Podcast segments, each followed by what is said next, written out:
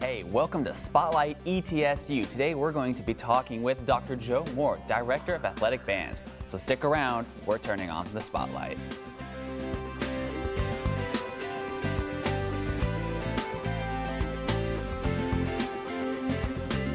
Here we have Dr. Joe Moore, Director of the Athletic Bands here at the university. That covers the football, uh, that covers the marching band for football, correct? Yes. And you said pep band for Yes. basketball? hmm Yes. Does it cover anything else, or is it those two main? Uh, those are the main components. Sometimes we have some other service things that we do. Like uh, we provided a small group for the recent Veterans Day ceremony, and uh, of course we'll uh, we'll march uh, in the Johnson City Christmas Parade. So we do a few Okay. community things as well.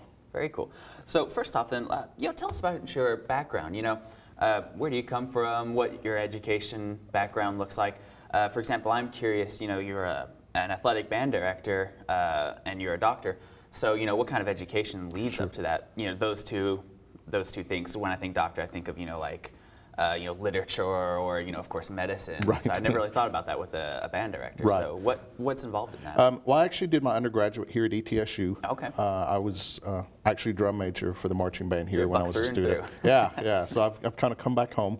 Uh, I left there and taught uh, public school, uh, high school band uh, for about 16 years, uh, different schools, a couple of schools in the region and uh, up in Virginia and in Georgia. Um, I took some time out and got my master's in music at the University of Miami in Florida. And then most recently, I got uh, my doctorate is actually a performance degree, so it's a doctorate in band conducting that I got from the University of Kentucky. Uh, so that led to um, moving from teaching public school to teaching at the university level. So I was at Delta State University as the director of bands there in, in Mississippi before I came here to ETSU. okay, very cool. So it's all just music through and through. Yes. Okay, so let me ask you this. The band, you know, one of the extraordinary things it's done so far, or that you've done, I don't know how you look at it, is that you guys are up early. You're up and you're going at it early. Uh, so how was that, you know, how was that achieved? I talked to Dr. Noland one time, and, you know, he told me about how the band was not scheduled for next year, I believe. Right. Uh, and, you know, you guys tried to, you had a goal of getting a, a smaller band together by this time, and you exceeded even that. Yes. So how did you get that going? Well, the original plan was that the marching band would be in place by next fall. Uh, this year was originally just supposed to be a pep band that sat in the stands and played at, at the football games. And um, the, the intent was that when we put a marching band on the field in 2016, that it would be um, around 100 members.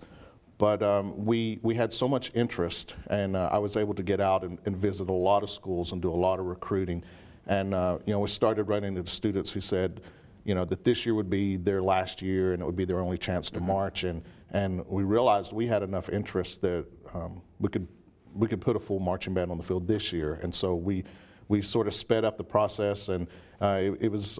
Uh, a, lengthy process, you know, to design the uniforms and get them ready. You know, we normally would have had much more time, but uh, um, we're we put a full band on the field of 164 members uh, for the first year out, and, and really it's it's just a testament to the students and their desire and willingness. So it was originally planned to be 100 members next year, Yes. and you're a year ahead with 160. Yes. That's that's that's Yeah, pretty- it, that's it's really incredible. It's a phenomenal group of students. I guess that's a testament to uh, just the community community in general around ETSU Um, and ETSU. very supportive. We have a, a lot of ETSU alumni who are area band directors, you know, who were excited to see the band come back, and uh, a lot of students, you know, they do this through their high school uh, career, and it's something they love, and they don't want to give up, so they want to be able to continue in college. And so we actually have some students that chose to come to ETSU because the marching band came back. So it's become a become an attractive thing to the university too, Yes. not just the people that are already here. Right. Very cool. So, what are your plans then to grow the band in the future? You know, what do you see in terms of maybe numbers or what you can do, funding, different things like Sure. that? Well, the national average for a college marching band is 1% of the, the total school enrollment. So, you know, if, if we were at the national average, we would be around 140 or 150 in, in the marching band. So, you know, our first year out, we exceeded that. Yeah. Uh, we just recognized our seniors at the last football game, and we have 11 seniors who marched their last show with us. Um, right now, I have a, an online registration form for interested potential students, um, and I haven't even really pushed that yet, but we already have about 70 names of uh, potential uh, recruits for next year. And so I definitely, I think our numbers will go up.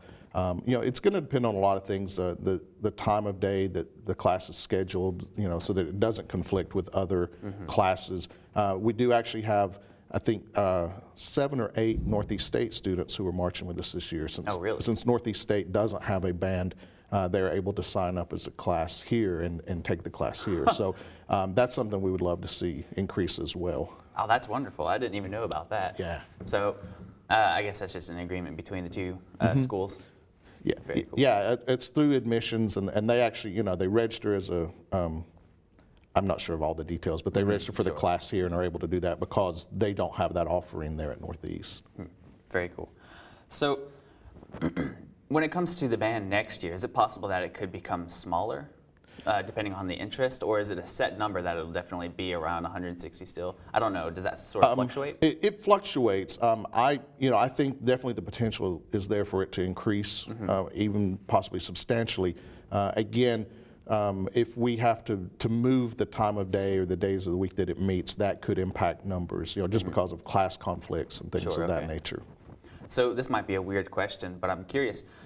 Does a bigger band necessarily mean better? Could it be? I mean, is it a good thing if you have a bigger band? Because 160, to me, uh, somebody who's uneducated in the area of music and bands, you know, 160 that sounds like a you know a big, a large number Mm-hmm. of people, especially in all the uniforms, equipment. So in general, could that be a good thing? Is it you know necessarily a good thing?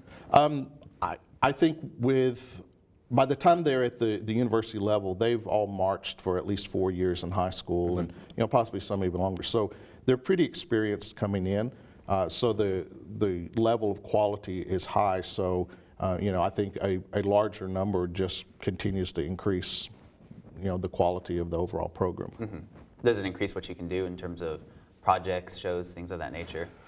It, it can get to the point that you have too many people and you're limited to where you can move and things like that. But uh, you know, I, I, you know, I've I've seen university bands of 500 that are very Oh, okay. effective. So uh, it, it's really not a concern for us at this So point. there's, there's plenty of room to yes, keep going. plenty of room for growth. Very cool. Okay, so let me ask you about this, kind of a change of gears. Competitions. So of course, you know, football is obviously a competition every time Mm-hmm. Sure. they get on the field. Sure. But what about band? Uh, I remember in high school, you know, they Mm-hmm. were marching band competitions and such. Is there something of that nature for collegiate uh, bands? There really isn't for at the college level, and and that's the thing that a lot of uh, incoming students sort of miss about their band experience. But one way we sort of counteract that, uh, we try to go to some of the regional high school marching competitions and do exhibitions. Uh, we went to two this year. We went to Sullivan Central and to Science Hill, and uh, performed our show just before their awards ceremony. So it was, you know, it was a, a very appreciative audience, but it also it gave our students uh, a chance to, to perform and um, some of them you know go back to the school they graduated from and perform again so uh, that, that's definitely one of the highlights of our season That sounds like a lot of fun. So, how can a student get involved in the band? Now, of course, you know they can be in the band, but you know how does a student go about the process of you know saying, "Hey, I'm interested. What can I do? Can I even do this in the first place? You know, can a student even be in the band if they didn't do it in high school? You know, what's the process of getting involved? Um, it, especially at this point and with our, our limited rehearsal time, prior experience is necessary. Um, to get involved, you know, we obviously we have a web page through the university, and uh, on that web page we have a, an online interest form that students can fill out their information that puts them in a database. And every time we have an update or we have events coming up, then we uh, we contact them and let them know about that uh, event.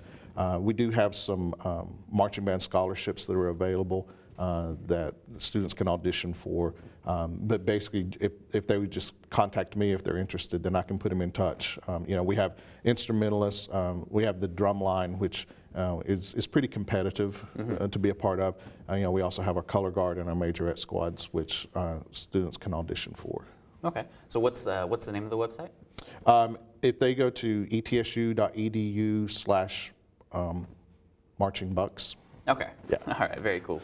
Uh, so another question about you know the, the band and football. How do you set yourself apart from football? I mean, of course, football has a very huge identity all in its own.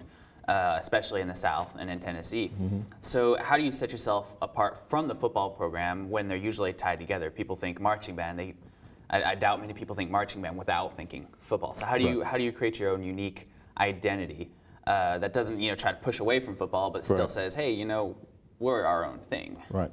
Um, I'm, I'm not sure that we really want to be separated from it. Um, you know, my, eh, my philosophy is that our purpose is to create uh, and, and contribute to the game day atmosphere as well as entertain the crowd at halftime. So, for instance, our shows are a little different uh, than what a, a high school marching show would be. They're geared to be very competitive and, and sometimes very um, almost esoteric, whereas what we want to do is we want to entertain the crowd. Uh, we still want to provide a vehicle that our, our band students and future band directors who are in the band, you know, have a, a good learning experience. But um, really, I, I think contributing to the game day atmosphere uh, for the fan and supporting the team, and then entertaining the crowd at pregame and halftime are, are really our main goals. So I, you know, I think as far as establishing an, an identity, it's, it's just through our, our quality and our enthusiasm. So it, yeah, it just sounds like it's a completely different set of goals. Then it's Yes. not even. There's no need to kind of separate yourself. I'm happy where it's at. So, well, since we're running short on time, let me ask you this question: What's your favorite instrument? I don't think I can be a musician without asking what's your favorite instrument, especially when you have probably a, a decent knowledge of a lot of them. Uh, well, I mean, they're all vital. Um, you know, I, I guess the the instrument that everybody associates most most with is uh, percussion or drums. Yeah, I mean, when I was joining band, I I wanted to be a drummer because I think. Um, I think that's just what every little kid wants to do. And Yeah, I ended up on the playing, drums and the yeah, I ended up playing trumpet, and you know, I was very happy with that. But uh, you know, definitely, you know, even if you listen to uh, uh, commercials and soundtracks and things, that's the thing that, that's most prevalent is you hear percussion, you hear the rhythm, because it's just a very natural thing. Okay. Well, thank you for joining us here for Spotlight ETSU. This is Dr. Joe Moore, and I'm Stephen Jansen.